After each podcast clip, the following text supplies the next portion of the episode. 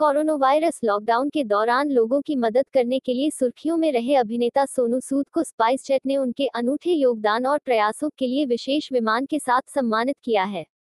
Airline ने अपने Boeing सात सौ सैंतीस विमान पर दबंग अभिनेता की छवि के साथ एक विशेष दायित्व का अनावरण किया है, जिसमें सोनू सूद को सलाम लिखा है। इसके साथ सोनू सूद पहले भारतीय अभिनेता बन गए हैं। ट्विटर पर लेते हुए उन्होंने विमान की तस्वीर साझा की और प्रशंसकों को सभी प्यार के लिए धन्यवाद दिया। एक बयान में अभिनेता ने कहा कि वह अपने विशाल सम्मान से काफ़ी चिंतित है। उन्होंने कहा, मैं स्पाइस जेट का भी आभारी हूँ।